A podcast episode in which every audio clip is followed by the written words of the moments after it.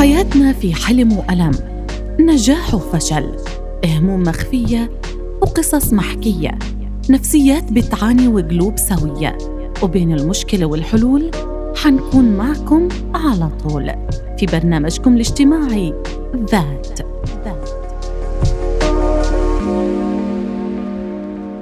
يسعد مساكم مستمعي ومتابعي راديو الشباب على ثمانية وتسعين واثنين اف ام، واهلا وسهلا فيكم بحلقه جديده من برنامج ذات. واكيد لكل الناس اللي بتستمع لنا او بتشاهدنا عبر الموقع الالكتروني شباب راديو دوت بي اس، احلى مسا لكم مع متابعينا عبر البث المباشر على صفحتنا على الفيسبوك. حلقة جديدة وعنوان جديد، بس بالبداية خلينا نبارك ونهني كل الطلبة والطالبات اللي حلفهم الحظ في الثانوية العامة، وألف مبارك لإلهم ولأهاليهم، وإن شاء الله يضلهم يعني مستمرين على هالنجاح في حياتهم الجامعية، وإن شاء الله من بعدها الحياة العملية. أكيد حظا أوفر للناس اللي ما حلفهم الحظ، برجع بحكي لكم مش نهاية الدنيا، حاول مرة ومرتين وثلاثة وعشرة مش غلط. يعني في هذا العام احنا شاهدنا قصص لناس تزوجوا وخلفوا وقدموا الثانوية العامة مع أولادهم، فالعلم ملوش وقت، العلم ما فيش أمامه عائق، العائق الوحيد اللي بيكون موجود أمامك في طريق العلم هو بيكون في قلبك أو في عقلك فقط، هذا العائق الوحيد. شفنا قصص نجاح منهم مصابين بأمراض مزمنة جابوا نسب مشرفة جدا وامتياز، شفنا قصص كتيرة بصراحة. فكل واحد بيسمعني وحاسس إنه الظروف أقوى منه، بحب أحكي لك لا، فيش ولا ظرف أقوى منك، أنت اللي أقوى من كل شيء، ورب العالمين ما بحطك في ظرف إلا وإنت قده، فبدك تثبت للدنيا إنه أنت قدها وقدود. طيب حنبلش في حلقتنا لليوم وحديثنا عن ما بعد الثانوية العامة مع ضيفي العزيز الدكتور فيصل مزيد، مستشار تدريب ومدرب دولي في دولي عفوا في التنمية البشرية. دكتور فيصل أهلا وسهلا فيك، نورتنا في استديوهات الشباب. حياك الله وأهلا وسهلا فيك. يعني دكتور، احنا بنحكي عن الثانوية العامة في فلسطين بمثابة عرس بصراحة، يعني عندنا هذا اليوم إعلان النتائج يوم مختلف عن باقي دول العالم بصراحة، كلنا شاهدنا مظاهر الفرح وما إلى ذلك كأنه عيد. فبالبداية بما أنه رح نحكي عن الناجحين كثير، خلينا في البداية هيك رسالة أو كتحفيز للطلبة يلي ما حلفهم الحظ في الثانوية العامة، شو بتحب تحكي لهم؟ بداية بسم الله الرحمن الرحيم، الحمد لله والصلاة والسلام على رسول الله، وشكرا لراديو الشباب على هذا البرنامج وعلى هذا الموضوع المهم الحقيقة في هذا الوقت بالذات. وإن كان لابد في البداية فنهنئ جميع الطلبة الناجحين والناجحات في هذا العام، ونسأل الله سبحانه وتعالى لهم حياة جامعية ملؤها التفوق والنجاح وتحقيق ذاتهم، بما أنه يعني, يعني إحنا في برنامج ذات أكيد. ونسأل الله سبحانه وتعالى أن يقر عيون أهليهم بهم. إن كان من رسالة للطلبة الذين أخفقوا، فبالتأكيد رسالتنا أن الإنسان الذي يصر على تحقيق هدفه حتى وإن أخفق في المرة الأولى والثانية والثالثة، إذا كان أمامه هدف فعليه أن يصر على تحقيق هذا الهدف. صحيح. وبالمناسبة من مفاتيح النجاح للإنسان هي الإصرار على تحقيق الهدف، والإخفاق لا يعني نهاية العالم، بل صح. قد يعني الاستعداد لانطلاقة جديدة. وكثير مرت من الشواهد والأحداث من الطلبة الذين أخفقوا في سنوات ماضية. ذكرت لي قصة بالأمس أن طالبة أخفقت في العام الماضي، وفي هذا العام حصلت على نسبة تسعة وتسعين في الثانوية العامة، وهي تنوي دراسة الطب، وهي بالمناسبة من شمال القطاع. ما شاء الله. فبالتالي يعني هناك نماذج، قد يمر على الإنسان بعض الظروف بعض المحطات، خاصة أن توجيهي في هذا العام كان في حالة استثنائية بالفعل. علينا نحن في غزة وعلى أهلنا في الضفة في ظل هذه الموجة من القتال مع العدو، ولعل غزة خاضت في المرحلة الأخيرة فقط مواجهتين مع الاحتلال، وهذا بالتالي أثر بشكل كبير على الطلبة واستعدادهم وما تعرض له من ضغوطات سواء كانت نفسية أو في ضغوطات الدراسة وغيرها. صح. لكن هذا أيضا لابد أن يعطي دافع لهؤلاء الطلبة، والإنسان بالمناسبة يقصر في حق الله ثم يرجع، فكيف بالفعل. إذا كان في اختبار دنيوي لكن عليه أن يعيد ترتيب أولوياته. صح. أن يخطط من الآن للعام القادم، أن يضع أمامه هدف يريد أن يصل إليه، وإذا ما وضع هذا الهدف وعمل على تحقيقه بإذن الله سبحانه وتعالى سيصل. يا رب يا رب، إن شاء الله يا رب يتوفقوا جميعا. والقصة اللي حضرتك حكيتها يعني بمثابة دفعة أمل لإلهم. نعم. ربما إخفاقي المرة هذه يكون بداية الشرارة لا تألقي فيما بعد، يعني البنت اسم الله من أوائل القطاع. نعم. طيب نبلش بالأشخاص اللي حلفهم الحظ ونجحوا في الثانوية العامة. كثير منا بيصل لهذه المرحلة، بخلص الثانوية العامة هو مش عارف أنا على أي أساس بدي أفوت هذا التخصص ولا هذا ولا غيره. نعم. كثير من الطلاب بتكون نسبهم عالية، بس شو بدك تفوت؟ والله لسه وين ما الهوى يرمينا منروح. نعم. المعايير اللي ممكن ياخذها الطالب أو أهل الطالب لحتى يختاروا التخصص المناسب، خاصة اليوم في ظل التطور كثير من التخصصات بطل إلها داعي بصراحة، وبطل عليها إقبال كمان، وفي عنا فرص يعني أو مجالات عفوا استكفوا، صار عنا فائض. تمام. إحنا بدنا الفرصة اللي تأمن لنا يعني مستقبلنا نوعا ما.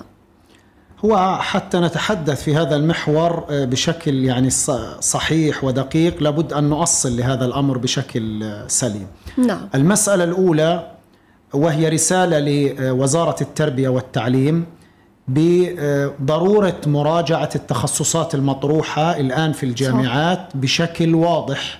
نقول هذه الرسالة، لا نقول بإلغاء هذه التخصصات بالكامل، إما بتقليص أعداد الطلبة المنتسبين لها أو بإيقافها لعدد من السنوات وفتح المجال لتخصصات جديدة. أما أن يتكدس في أحد التخصصات ما يزيد على عشرين ألف خريج وخريجة حرام. فهنا لابد أن نتوقف.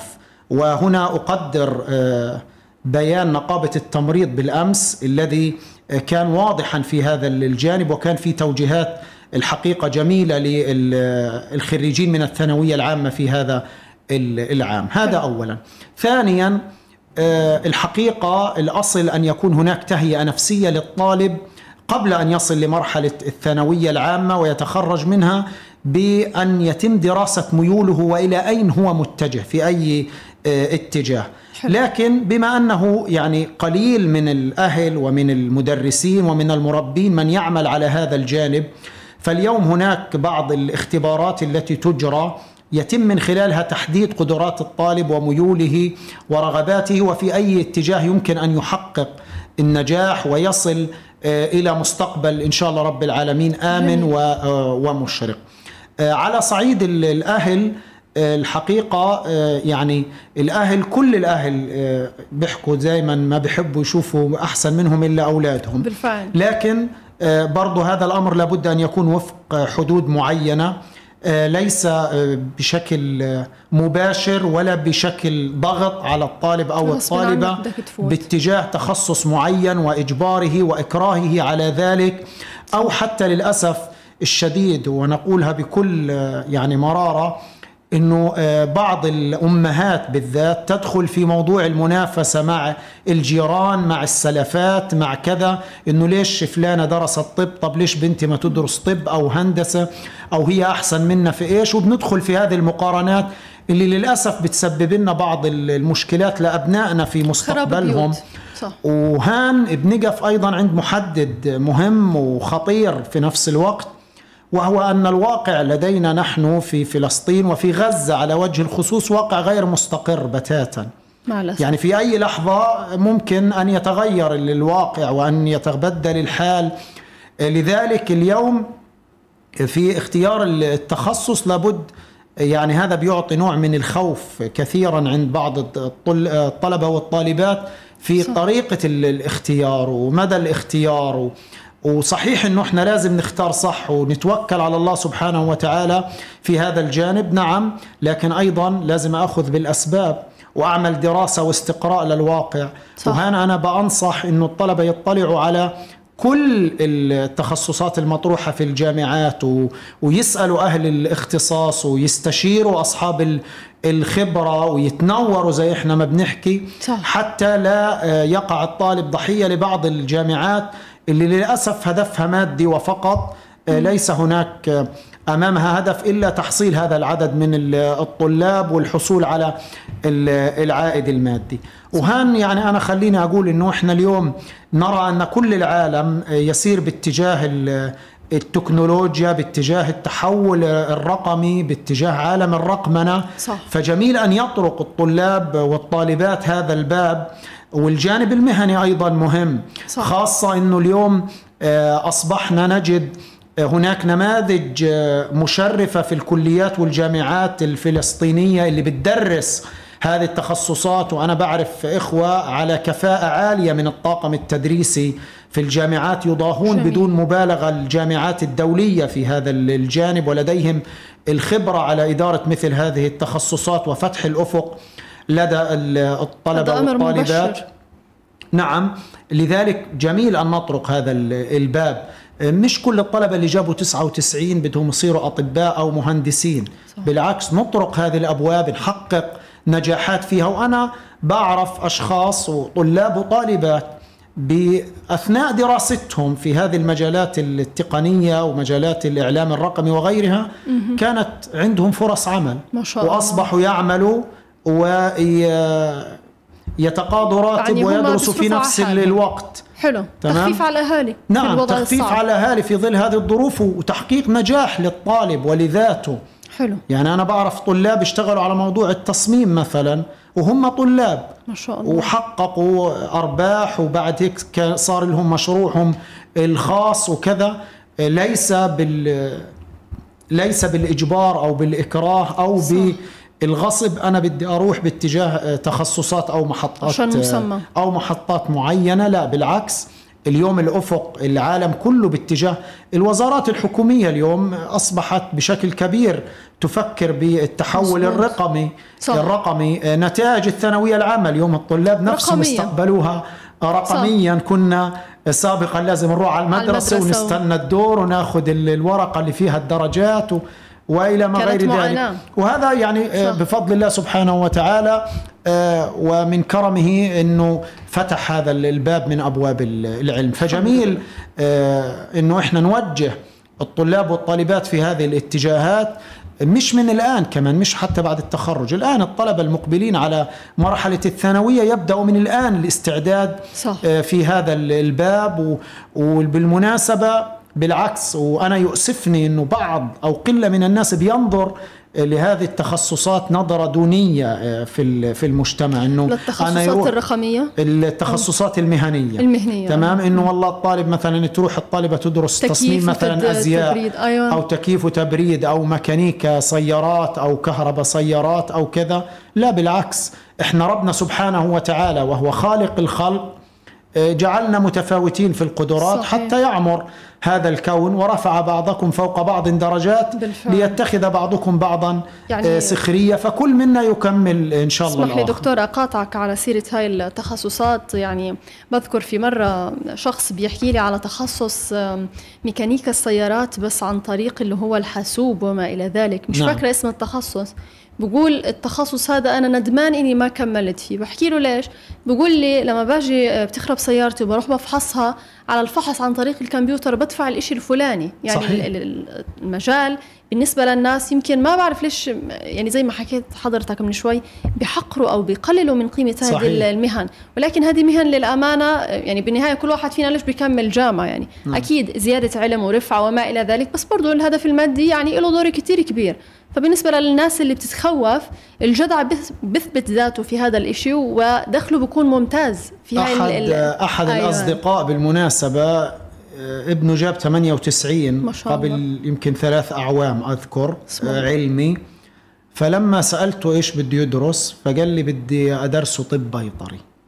حلو، هذا المجال الجديد تم افتتاحه. آه. فاستغربت، فقلت له إيش الفكرة؟ قال لي الآن هذا التخصص يكاد يكون مفقود، الناس يعني مش شوية بتؤمن فيه عشان له علاقة بالتعامل مع الحيوان وكذا. ففوجئت انه بعد السنة الثانية انه هذا ابنه اصبح يشتغل في احد المزارع الكبرى في قطاع غزة بدون ذكر اسماء، ويتقاضى يعني راتب مبلغ ما شاء الله يعني ليس بالهين. لذلك هي أرزاق نعم، لكن برضو نحن من نحسن الاختيار. الطريقة للوصول وطريقة صح. الاختيار وطرق باب التخصص اللي بناسبنا واللي احنا نكون مقتنعين فيه. بالفعل القناعة مهمة كتير نعم. يعني احنا حكينا عن الطلاب وكيف يختاروا التخصصات، بدنا كمان من جديد ننوه على الأهالي، الأهالي اللي في عندهم خلينا نقول الحب الألقاب، يعني أنا دكتور لازم أولادي يكونوا دكاترة، أنا مهندس لازم دكتور. إحدى الأمهات بتحكي لأولادها، أولادها ما شاء الله كلهم يعني ما جميعهم عالي، بتقول لك أنا ما بعترف إلا باللي بدرس طب دكتور نعم. طب ما أنا ممكن أكون دكتور في الإعلام مثلا عادي، دكتورة نعم. بالنهاية بطلة صحيح. فليش الدكتور اللي هو الإبرة والدم والناس وال... أنت فاهم علي نعم. فالناس أو الأهالي اللي ما شاء الله بيكونوا متعلمين وموظفين في مناصب مرموقة، بس أنا لازم تكون دكتور، رسالة لهم. هو يعني شوف هذا. إحنا يمكن عندنا المجتمع شوية مترابط اجتماعيا و مم. وإحنا يعني شعبنا للأسف في الغالب يميل للتقليد، إن وجدنا أبانا على أمة وإنا على آثارهم. نفسي يكون لي ابن دكتور فلانا آه لازم آه إحنا لا نحد هذا الطموح صح. لكن أيضا لابد أن يكون يعني وفق القناعة حلو. ووفق الإمكانات ووفق الواقع الموجود ووفق استقراء للواقع وحقيقة الواقع الموجود بالفعل. إذا أنا شايف واقع الأطباء مثلا الخريجين الموجود في غزة ونسبهم وتكدسهم وطريقة عملهم والراتب صح. الذي يتقاضونه، يعني اليوم عشان أنا أدرس طالب طب أقل حد بدي اثني عشر لخمسة عشر ألف دولار دينار. أو دينار عشان أنا أقدر أدرسه طب. هل أنا قادر؟ طيب بالتالي هل م. هذا حيعود علي بالنفع؟ هل أنا حاقدر على تلبية هذه المتطلبات؟ صح. هل المجتمع الآن بينصف هذه الفئة كمثال؟ هناك محددات. لذلك لا، رسالتنا للآباء أن نصنع من أبنائنا نبت جديد ونغرس غرس جديد ونخرج زهرات وثمار جديدة للمجتمع. ما المانع أن يكون في البيت طبيب ومهندس وصيدلي ومعلم وسياسي وإعلامي؟ ما صح. المانع؟ تتكامل الأدوار وتتسع حتى تنوع. حتى دائرة العلاقات على مستوى العلاقات الاجتماعية صح. تتسع وتتنوع، تتذاق الأفكار، تتغير القناعات بالفعل. أما إذا كل البيت، حتى اليوم الناس أصبحت تأخذ فكرة إنه والله المتفوقين هدول ناس يعني منغلقين وناس بس عقله علم. في الكتاب وناس بس بده يضلوا يقرأ وأعطيه كتاب وسكر عليه في الغرفة. نسمع إحنا هذا الكلام؟ لا بالعكس، إحنا نريد أن نثبت للعالم ولأنفسنا قبل كل الناس إنه إحنا قادرين على تغيير الواقع، قادرين على تغيير الواقع اللي بنعيشه بشكل قوي. وإحنا نمتلك بالمناسبة الإمكانات والنماذج الفريدة. يعني رأينا بالأمس عند إعلان النتائج طالبة وهي تغسل الكلى، نسأل الله سبحانه وتعالى لها الشفاء، وتحقق نجاح. طالب مصاب بضمور العضلات ويحقق درجات عالية، امتياز. طالبة بترت قدمها في إحدى المواجهات مع الاحتلال ومع ذلك حققت. لا، إحنا شعب قادر بالفعل. يصنع النجاح، يصنع المعجزات إن صح التعبير، لكن يحتاج الحقيقة إلى أن يكون لدينا الوعي الكافي صح. والتخطيط السليم لأنه إحنا وين بدنا نصل، إيش اللي إحنا بدنا إياه وكيف بدنا نحققه حتى نصل إن شاء الله رب العالمين لتحقيقه يا رب إن شاء الله. يعني دكتور بالآونة الأخيرة زي ما حكيت من شوي إنه إحنا شعب منطلع ممكن أو منقارن، سلفتي الجيران وما إلى ذلك، ما بعرف شو بدي أحكي، بس إحنا الضجة اللي بنعملها لتوجيهي كانت حلوة أو حلوة هي للناس اللي بتتوفق، بس بالنسبة للناس اللي ما بتتوفق بيشعروا بالخجل أو بالعار. المشكلة لما الأهالي يحسسوا أولادهم بهذا الخجل صاروا يلجأوا لسلوك هو غلط جملة وتفصيلا، ألا وهو الكذب. انت قديش جاب ابنك؟ والله انا ابني جاب النسبه الفلانيه، وهو ما بيكون اصلا جايبها، ممكن يكون خمسين او ستين او ممكن راسب. يكون راسب اصلا. وبالضبط، وفي منهم بيكونوا راسبين اصلا. نعم. والغريب انه صارت فئه منهم تحتفل وتحكي انه احنا ناجحين بس هم مش ناجحين. نعم. اليوم احنا قدامنا في مشكلتين، مشكله انه الشخص انجبر نفسيا يمثل انه انا ناجح او متفوق وهو مش ناجح، دمار، انا اهلي ما بيحبوني فحطوني في بلوك ان انا امثل. الثاني اللي هو الكذب، اذا الاب والام بيكذبوا فالصغار شو يعني عادي، هذه مساله عاديه. والكذب انا من وجهه نظري هو بوابه لكل شيء سيء فيما بعد. نعم. اللي بيكذب بيعمل كل شيء. نعم. بصراحه، فلو نقف شويه عند هذه النقطه، الحب المشروط للابناء وقديش بدمر الابناء وهذا السلوك السيء. هو هان الحقيقة أول شيء فيما تفضلت به من حديث، لابد أن يكون لدى الإنسان من الأساس تقبل للنتائج وقناعة. خلاص، تمام، وقناعة. آه، تقبل النتائج في كل الامتحانات الدنيوية، بالفعل. إنه أنا بدي أدخل اختبار نتيجة إما ناجح وإما راسب، بدي أكون أنا فاهم هيك. صح. تمام، بمجرد دخولي وبدي أتقبل النتائج.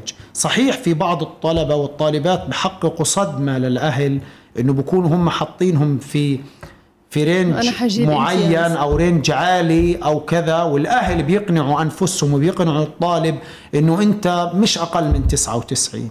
يعني أنا ذكر لي أحد رؤساء لجان الاختبار، قال لي أجى عندنا طالب في اختبار الرياضيات، أول سؤال صار معه انهيار وبكاء شديد الطالب، وما وصار يحكي للرئيس اللجنة انه انا شايف الورقه بيضة مش شايف امامي. تمام. فاخذوا وتعامل معه كذا، فاثناء سؤاله قال له انه انا اهلي قالوا لي انه انت تسعة وتسعين وأربعة، لا انت تسعة وتسعين ونص. تمام. فالان من ضغط النفس وضغط الدراسه صار فكره في التسعة وتسعين ونص، مش, مش فكره أنجح في النجاح او في في ورقه الاختبار اللي اللي امامه. لذلك انه احنا نعلق حب الآباء والأمهات للأبناء ونشرطه برقم، لا، هالمشكلة برقم أو بتحقيق شيء معين، لا، من ليس هكذا التربية السليمة. لا، هم أبنائنا، إحنا بنحبهم، بنخاف عليهم، بنتمنى لهم كل الخير، بنتمنى لهم المستقبل المشرق. نعم، لكن ليس على حساب إنه إحنا نصنع منه كذاب أو مجرم أو ممثل على الآخرين أو يتقمص الأدوار ويلبس ثوب ليس بثوبه. صح. أمام الناس. بالعكس، هذا قد يجلب له مشكلات تربوية ونفسية وسلوكية أكبر بعد ذلك. شو اللي ممكن يترتب على هذا الموقف؟ ممكن الآن لو أحد أصدقائه عرف في يروح أمام زمايله الآخرين يحرج، يقول له كيف مثلا والله بتعمل هيك وانت مثلا راسب يا كذاب، أو والله انت وأهلك عملتوا فيلم أكشن أو مثلته على الناس، أو يروح مثلا اليوم إحنا مواقع التواصل الاجتماعي يروح اللي هو كاتب عنه على النت ولا على الفيس، أو صح. يطلع ترند وكذا، وكثير من القصص اللي حصلت في صح. هذا الجانب. لا، بالعكس، إحنا نرضى بهذه بهذا القناعة، بهذه النتائج، صح. يكون عندنا تقبل، عندنا قناعة، نكون مؤمنين زي ما حكينا إنه الإخفاق ليس نهاية الحياة. بالعكس، في أمهات تزوجوا وأنجبوا وبناتهم اليوم في الثانوية العامة، ودخلت مع بنتها درست الثانوية وجابت أعلى منها. صح. في الثانوية ما فيش عام. وفي عدة نماذج في هذا العام، يعني على وجه بالفعل. التحديد، من يريد يصل، اللي عنده هدف بيصل. لكن إنه إحنا نربط حبنا ونربط علاقتنا بالأسرة بتحقيق أمور معينة أو نجاحات معينة، دمار. لا، هان بكون في الحقيقة مشكلة في الأساس، وهو الأسرة، الأساس القائمة عليه من الأب والأم. صح. وبيحتاجوا إلى وقفات وإلى مراجعات حقيقية، يعني في هذه المعالجة للأب والأم قبل الشاب أو الصبي. هو الشاب ما فعل ذلك إلا بسبب أنه هناك في مشكلة، يعني بالفعل. في الأسرة، هم اللي دفعوه للتقمص وللصناعة الكذبة و... وللأسف أنه كمان بعض الناس زي ما بيحكوا بالبلدي بيكذب الكذبة وبيصدقها في نفس ال... الوقت. يعني لا، بنحتاج الحقيقة نكون إحنا صادقين مع ذواتنا وصادقين مع الآخرين عشان نضلنا في هذا. يعني هذه مشكلة، إنه إحنا نتقبل الأمر الجيد ولا نتقبل الأمر السيء. يعني أنا مرت علي نماذج ما توفقوا بصراحة، كانوا نعم. قويين في إعلان إنه إحنا ما توفقنا، وفاتوا الدورة الثانية ما توفقوا، في الثالثة توفقوا، لما توفقوا أعلنوا بكل بساطة. يعني التصالح الذاتي هذا أنا دائما بحس أنه موجود من الأهل. إلى ثلاث سنين في راديو الشباب بنستقبل الطلبة والطالبات المتفوقين، كنت دائما أسأل الطلاب اللي جابوا نسب عالية شو أجمل شيء في العام، يقول أنه أهلنا كانوا تركيننا براحتنا. كانوا والله نفس العبارة يحكون لنا إياها، الأهل كانوا يجوا شو ما تجيبوا راضيين. صحيح. فكانوا الأولاد لحالهم يشتغلوا ويعملوا. الكلمة, أيوة. الكلمة هذه أستاذة مروة، إيش ما تجيبوا راضيين، أيوة. الكلمة هذه أقوى حافز، من غصب عنك بدك تجيب تسعة وتسعين. أقوى حافز، وكأنه بقول له أنه أنا الأب أو الأم يا طالب ويا طالبة أنا أعطيتك كامل الثقة، حملتك كامل المسؤولية، أنا وضعتك في العين المليانة، الله شيل. هيك باختصار يعني المشهد. لكن لما أنا أجي أفرض عليه أنه أنت بدك تجيب كذا، أنت بدك تعمل كذا، ممكن تحت سيف الإجبار، تحت سيف الإكراه، ممكن قد يصل بعض الطلبة والطالبات لموضوع المجاكرة. أيوة. أنه أنا جكر خلص، ما زال أنتم بدكم تفرضوا علي كذا، طب أنا لا بديش بديش. صح. تمام. لكن لما أنا أعزز الطالب، ودائما بنقول حتى من هو طفل عزز في ثقته بنفسه، اسمع لرأيه، خذ بفكره، شوف إيش الطرح اللي عنده، ممكن حتى لو ما بديش أخذ فيه لكن أخليه يعبر عن ذاته، يحقق ذاته، يتحدث عن عن اللي جواه، يعبر لي إيش اللي بدور في في ذهنه، في تفكيره، ممكن يقنعني ببعض الأفكار حتى في اختيار تخصص معين. بالفعل. تمام. ممكن هو يطرح وجهة نظره، أنا بمجرد طرحه أنا أقتنع من طريقة طرحه لهذا التخصص اللي بتعبر عن حبه لهذا المجال، انتمائه لهذا المجال، إنه والله رغبته هيك. يعني الآن في بعض الطلبة المتفوقين بيقول له ادرس مثلا صيدلة، بيقول لك أنا بدي أروح مثلا أقف في دكانة وبيع. أيوة أنا بياع بالنهاية. تمام. مم. بعضهم بتقول له ادرس صيدلة، بيقول لك آه تخصص جميل وبتعرف فيه على المركبات و وإلى آخره، وبتعامل مع الأطباء وبوسع علاقات و... فكل إنسان سبحان الله بينظر للأمر من زاوية مختلفة عن ال... عن الآخر. عشان هيك مهم جدا إنه إحنا من الآن، وهذه رسالة لأهلنا اللي عندهم طلاب في العام القادم في الثانوية العامة، إنه يعطوهم الثقة من بداية العام، يشجعوهم، يحفزوهم، يعينوهم، ما يكونوا هم عامل ضغط أكبر عليهم في ظل هذا صحيح. الواقع اللي احنا بنعيش. بكفي ضغط المرحلة لحاله يعني. نعم. بيعمل أعصاب تعبانة للطالب. آه كمان مش بس هاي السنة، أنا بلاحظ إنه في أهالي من هم صغار أطفالهم آه بيعملوا على تزييف الشيء هذا، مش الطفل، الأهالي. يعني بيجي الطفل مثلا جايب ثمانين، أنا ابني جاب الأول على الصف. نعم. فبحس انه هذا السلوك، انا بلاحظ انه الاهل هم اللي محتاجين ضبط قبل الطلاب، الله المستعان. من ضمن النماذج اللي مرت علينا، زي ما في مظاهر فرح وفي مظاهر حزن، في مظاهر تانية ما بين الفرح والحزن كان فيها برود. نعم. اللي هو ابني جايب علامة مشرفة جدا تسعة وتسعين وإشي، بس أنا مش مبسوطة لأنه والله أنا شايف أنه هالثلاث أربع أعشار فرقوا يعني بالنسبة لي، فبالتالي أنا مش مبسوط في ابني. نعم. فتفسير لهذه الحالة اللي ذهلتنا يعني بصراحة. هو خلينا نتحدث عن مظاهر الفرح الثلاث، أو مظهرين للفرح ومظهر للإخفاق. يلا نتوكل. المظهر الأول للفرح هو الفرح العام اللي احنا بنشوفه، اللي احنا شفناه، واللي آه يعني شعبنا الحقيقة يستحق هذه الفرحة في ظل تحقيق مثل هذه النجاحات، مع ملاحظة والتأكيد على عدم ظهور ما رأينا من مشاهد لتصوير النساء والفتيات بهذه المظاهر وخروجها على مواقع التواصل الاجتماعي دون أدنى نظرة ودون أدنى حد للغيرة، وتكشف بعض الأجزاء من أجساد النساء في لحظة يعني لا إرادية، خلينا نقول كان. لا إرادية. فهذا بيحتاج الحقيقة منا إلى توقف، وهنا بنشيد الحقيقة بأبناء شعبنا وبنرفع رأسهم في رأسنا فيهم عاليا لما شهدنا في القطاع من انضباط بعدم إطلاق النار. صح. خلال هذا العام بشكل كبير، وبنوجه تحية لأهلنا على هذا الانضباط بشكل كبير. الأمر الثاني الفرح اللي كان فيه نوع من البرود أو التقليل من الإنجاز، دعينا نسميه. حلو. يعني لا يعقل والله أنا ابني جايب تسعة وتسعين أو ثمانية وتسعين أو حتى ثمانين أو ثمانين، او اقول لك مجرد انه تعب. انه حصل كلمة ناجح شيء ممتاز تمام، واجي انا اقول والله انا كنت متوقع اكثر من تسعة وتسعين. شو اكثر من هيك؟ هذا البرود حتى في العلاقة بين الطالب واهله في لحظة اعلان النتيجة، لا في بيعبر عن مشكلات موجودة، مشكلات أسرية موجودة تحتاج لاحتضان هذه هؤلاء الطلبة وإعادة إعطائهم الثقة ودفعهم باتجاه تحقيق ذواتهم، وإنه هم وصلوا لمرحلة مهمة جدا. أنا أعرف أحد النماذج بالمناسبة حقق في الثانوية العامة خمسين واثنين بالضبط. برافو علي.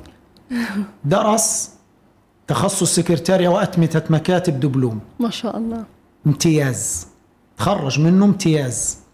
بعدها جسر درس بكالوريوس امتياز، ما شاء الله، ماجستير امتياز مع مرتبة الشرف، والآن خلص قبل فترة قصيرة الدكتوراه من دولة السودان. والله. أنا أعرف عن قرب هذا الشخص، هذا منا لإله أحلى تحية صراحة. نعم. فال ال... مجرد انه كلمة ناجح، اه ناجح محطة مهمة في انه يصنع ذاته ويصر.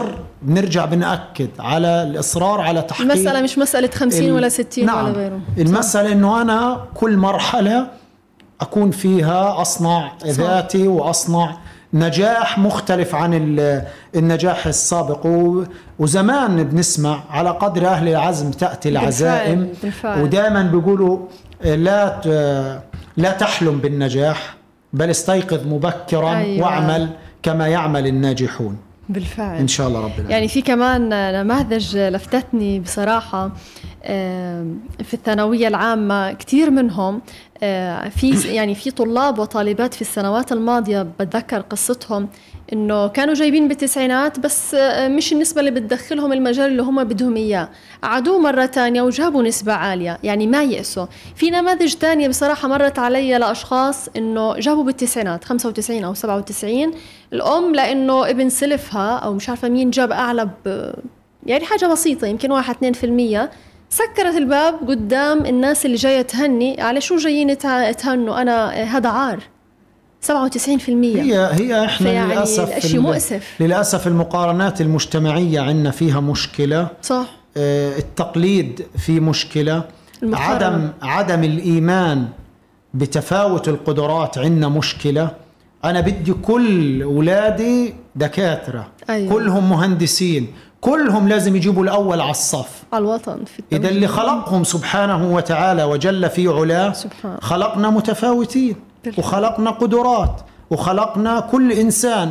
والنبي صلى الله عليه وسلم بالمناسبة في تعامله حتى مع مجتمع الصحابة، وهو المربي الأول وزارع السلوك الأول في في الأمة، كان يعطي ينزل الناس منازلهم حتى في الجانب التربوي. لما جاء أحد الصحابة يطلب الأمارة قال له إنك امرئ ضعيف، خليك عشق، هذا مش بابك. تمام.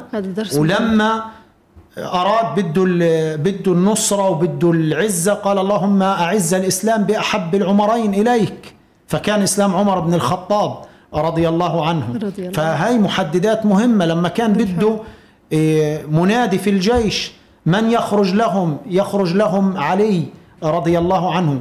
في محددات، في تفاوت في القدرات، مش كل الناس ولا كل أولادي في البيت قالب واحد، صح. ولا رغباتهم واحدة ولا أهوائهم واحدة. تمام. صح. يعني أنا مثلا في الإجازة الصيفية أحد أبنائي بده يروح على أكاديمية قدم، كرة قدم مثلا، الثاني قال لا لا أنا بدي أروح على دورة حاسوب. شوف الفارق. ففي فارق حتى بين الأبناء في في البيت الواحد. صح. فبالتالي لا ينبغي إنه إحنا نقيد أنفسنا وذواتنا ونخرب فرحتنا ونخرب فرحة أبنائنا عشان مقارنات مقيتة، مقارنات لا لا تؤتي أي نفع. صح. علينا، بل بالعكس ممكن تؤدي لانتكاسة حطلها لآخر العمر. دير بالك حطلها. أيوة. انتكاسة عند الطالب والطالبة، حيقول لك ما زال أنا تسعة وتسعين وثلاثة ومش عاجبهم. طب خلص ما هو ابو ستين زي ابو تسعين، وانا ليش بتعب وبشقى وبدرس زي ما بنحكي ماكل الكتب. ايوه الله المستعان. دائما والله دائما بننادي في كل برامجنا الحب اللامشروط للابناء، لانه قديش الراحه النفسيه للابناء رح تنعكس في تعاملهم مع ذاتهم، في تعاملهم مع زملائهم سواء في العمل او في المدرسه او الجامعه، في تعاملهم بالشارع، حتى تعاملهم مع الحيوانات اللي بالشارع يا جماعه، ببين الشخص اللي متربي في بيته وهادي عن الشخص اللي لا. يعني مثلا احنا في مجتمعنا كثير بلاحظ انه الاطفال، في اطفال سويين نفسيين تربوا على الهدوء، بكونوا ماشيين اذا لقوا اي حيوان سواء بسه او غيره ما بيأذوها، بس في اطفال متوحشين بس يلاقوا اي حيوان تاني بتلاقيه بيحاول انه يقتله او يأذيه، هذا الطفل فورا انا بعرف انه في عنده مشكله نفسيه في البيت. هو هو يعني موضوع تربيه الابناء الحقيقه لو بدنا ندخل فيه بيحتاج الى حلقات بحر.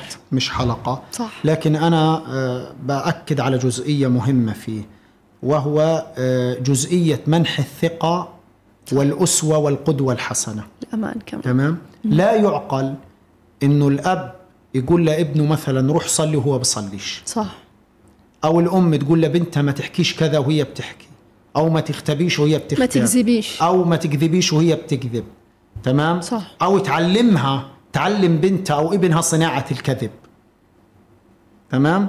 زي اللي اجى طرق زي اللي اجى طرق الباب قال له وين بابا، دخل طلع قال له بابا بيحكي لك انه بابا مش هان.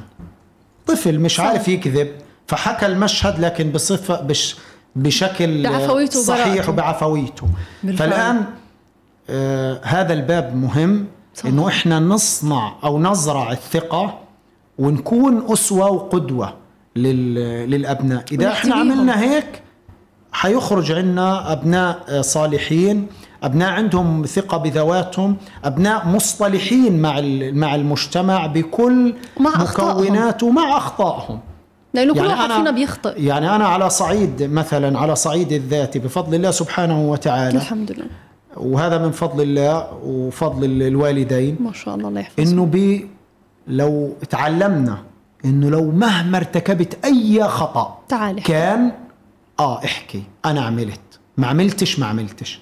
فالآن بتعطي ثقة لنفسك، بتعلم بعدك أنت من صح. بعدك بتصنع ذوات كثيرة تنظر للاتجاه اللي انت فيه مزبوط. بتغير. اما انه الاهل يضلهم بهذه العقلية لا، والله بنحتاج دمار. صدقا الى انه احنا، وللاسف ما حدش يقول لي انتم بدكم تعلمونا كيف نربي اولادنا أيوه. وهذا الشعار اه والله مش ضاري لا انتم تيجوا تنظروا علينا كيف نعلم اولادنا كيف نفهم اولادنا و و و وبيبدا ينتقص من هذا الدور.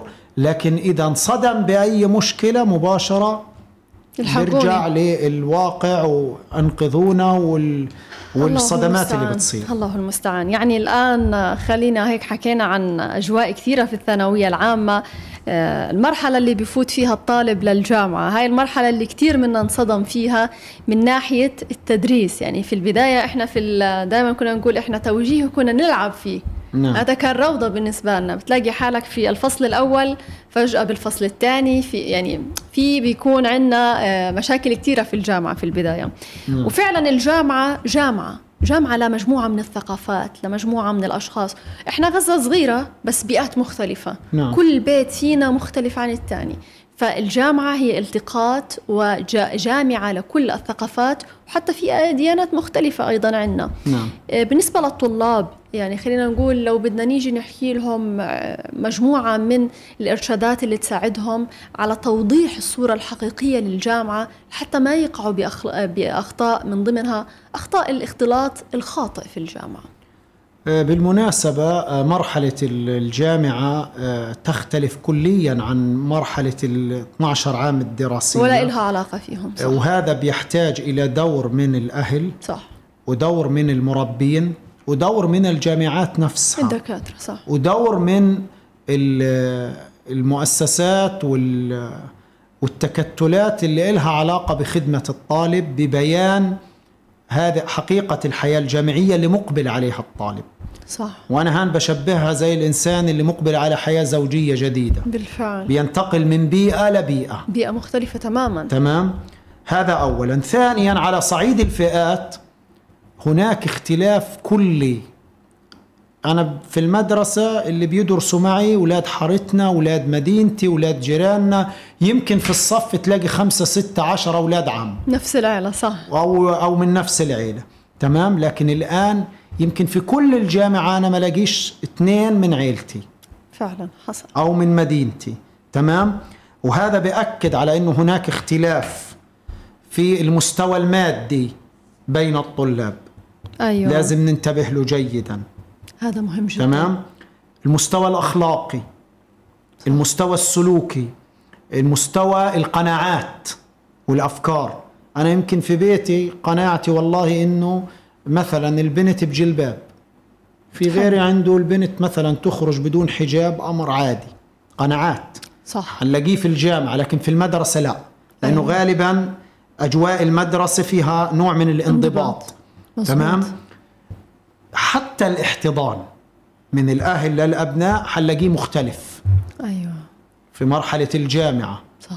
في بعض الأهل بضلوا جنب ابنه وبنته، بتابعهم، بوجههم، بينصحهم، بيسألهم مين علاقاتك، مين أصدقائك، مين أصحابك، مين كذا، تمام. آه أكيد. في ناس خلص وابني في الجامعة بدي ضلني أجري وراه، أنت كبير خلص، كمثال. لكن للأسف إذا ما وقع الابن أو البنت في مشكلة، خاصة اليوم إنه الجامعات في نوع أو في عدد كبير من الجامعات إن لم تكن القاعات الدراسية مختلطة، ساحة الجامعة أو الحرم الجامعي مختلط، صحيح. وهذا قد يؤدي مم. إلى نشوء بعض العلاقات تحتاج إلى الحذر، تحتاج إلى التوعية، تحتاج إلى أنه نزرع الثقة في أبنائنا، نوجههم بالاتجاهات الصحيحة، نعطيهم الإرشادات السليمة، عاطفياً في البيت، نوعيهم.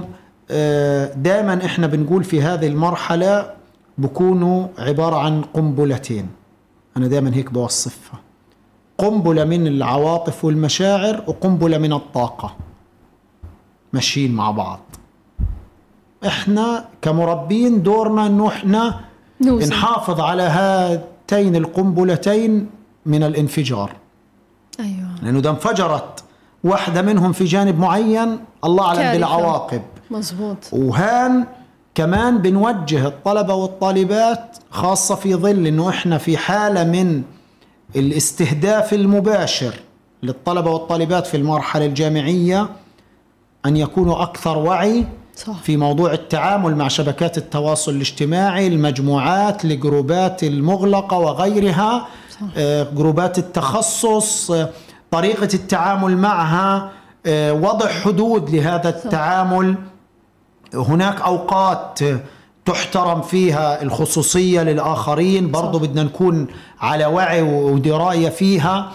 لا، إحنا لازم يكون في عنا تبصرة، في عنا وضوح، في عنا رؤية متكاملة لهذه المرحلة، حتى يدخل الطالب والطالبة لهذه المرحلة الجامعية برؤية كاملة واضحة، أمامه صورة عن المشهد. ولماذا مثلا الجامعات اليوم لما بيسجل الطالب بتعطيه خطة دراسية، أيوة، عشان يعرف هو، صح. وين رايح، وبتقول له والله الفصل الأول أو السنة الأولى هذه بلوك، مع كذا كذا كذا، هذه بلوك ممنوع تلعب فيها، صح، على أساس يبنى عليها مراحل الجاي. قادمة. بده برضو الطالب يطلع على أنظمة الجامعة، التسجيل، السحب، الإضافة، التأجيل، الانسحاب، لأنه في المرحلة الأولى كثير من الطلاب بينصدم، صح.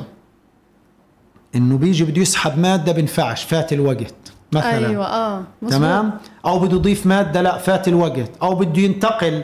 بعض الأهالي اليوم بروح بدفع رسوم خمسمية أو ستمية دينار، مزبوط. بيجي ابنه بده يغير آه الجامعة، كارثة عاد، تمام. ممنوع ترجع لي فلوس الآن، هو مش ممنوع، لكن في فترة سماح، يعني في جامعات مثلا لأول أسبوع بتسمح له يسحب كامل المبلغ، بعد هيك النص، بعد النص، بعد هيك حد معين خلص ما فيش مجال إنه يسحب، لأنه فعليا هو أخذ مكان طالب كان ممكن يكون في هذا المكان. الاطلاع على الأنظمة ولوائح الجامعة مهم، صح. في هذه المرحلة. وكل الجامعات اليوم بالمناسبة مشكورة على صفحاتها وعلى مواقع التواصل الاجتماعي، بتنشر كل ما يتعلق بهذا الجانب. يعني ما في عذر انه انسان يكون عنده نوع من من الجهل في هذا الجانب، حتى على صعيد اوقات مصبوط. الدوام، تنسيق المحاضرات، موضوع المواصلات مهم جدا, جداً.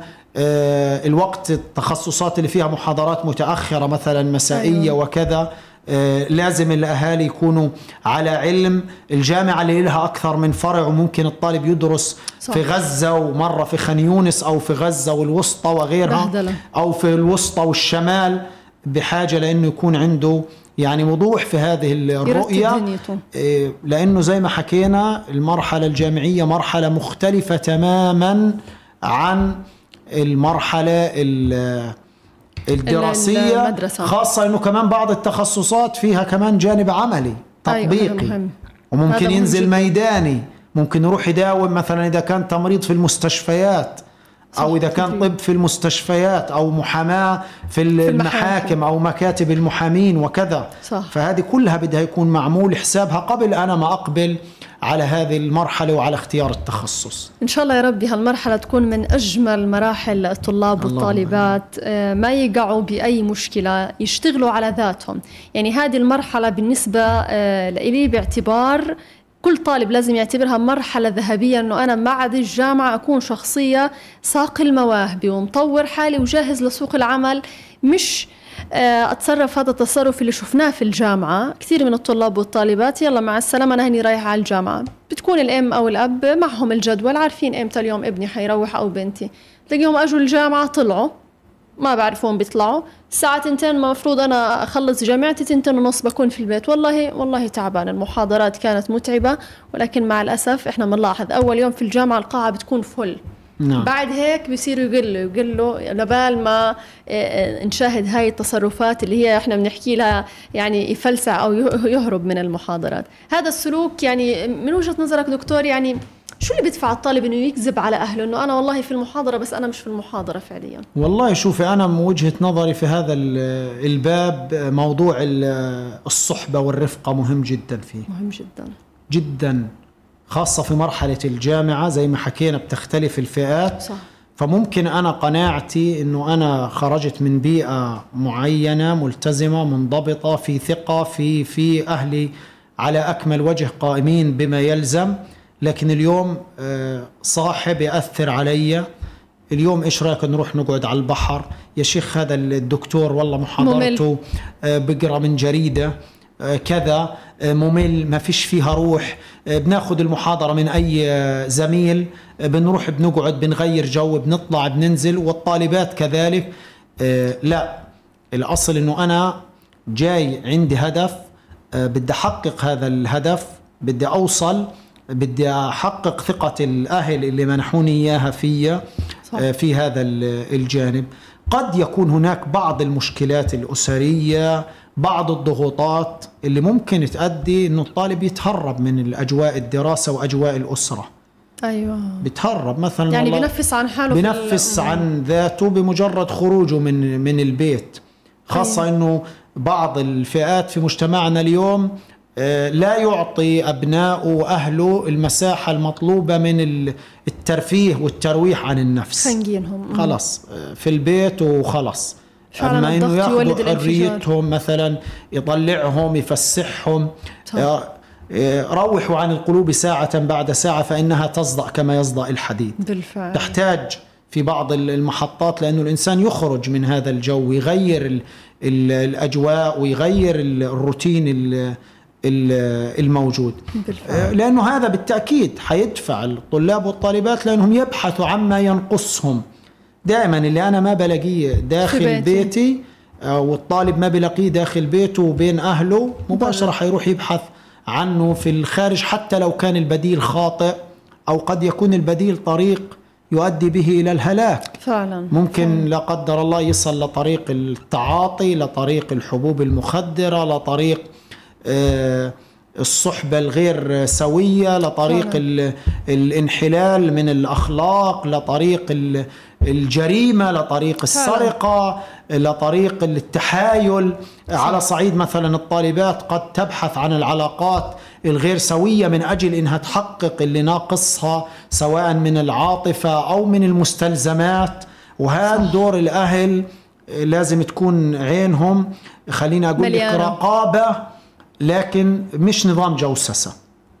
أيوة. يعني أنا بتابع أولادي وبناتي لكن مش بنظام المباحث والجوسسة، عن طريق إنه أنا قريب منهم، من أنا قريب. أي تغير في السلوك في الوضع المادي أنا مطالب إنه أنا أسأل وأتابع. يعني أنا بعرف إنه والله بنتي جوالها نوعه كذا، اليوم معها جوال حقه مبلغ، أنا مش قادر طبعا أنا لازم أسأل هذا من صح. وين، كيف أجا، إيش الطريقة اللي أجا فيها صح. تمام.